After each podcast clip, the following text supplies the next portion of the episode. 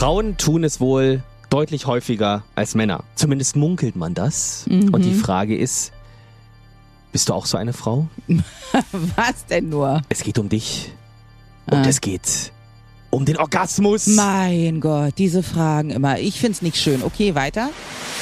Sag die Wahrheit.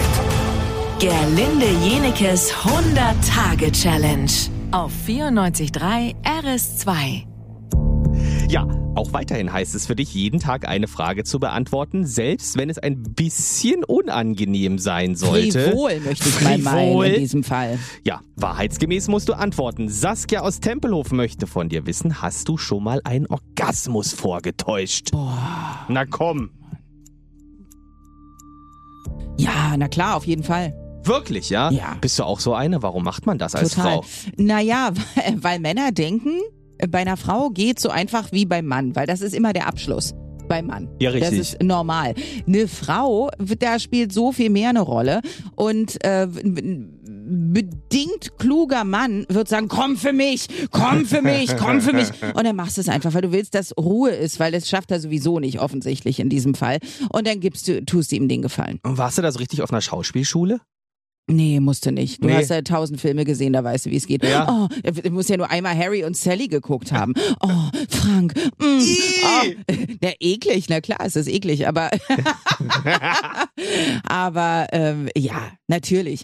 Ähm, weil du willst den anderen ja nicht enttäuschen und das ist jetzt nichts, was du machst in einer, in einer Beziehung, die länger dauert, weil dann wirst du dem schon erklären, was der machen muss, damit es funktioniert.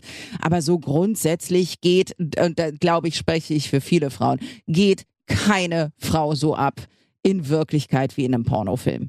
Also wenn, dann hat der Mann wirklich viel Glück, wenn es echt ist. Aber äh, normalerweise genießt eine Frau anders. Und ähm, bei mir ist es so, ja, da ist es durchaus möglich, dass es passiert, aber wenn mir der Mann leid tut, weil er denkt, das ist das Einzige, was ihn glücklich macht, naja, dann kriegt er das.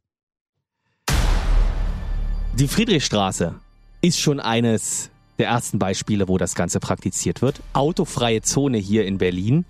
Ja, und es gibt ja einige, die sagen, das müsste fast flächendeckend zumindest in der Innenstadt kommen. Komplettes Autoverbot. Wie ist es denn bei dir, Gerlinde? Könntest du dir ein Leben komplett ohne Auto vorstellen? Mhm, okay, kann ich beantworten. Auch gut begründet. Montag früh um 10 nach 8 die Antwort. Sag die Wahrheit. Gerlinde Jenekes 100-Tage-Challenge auf 94.3 RS2.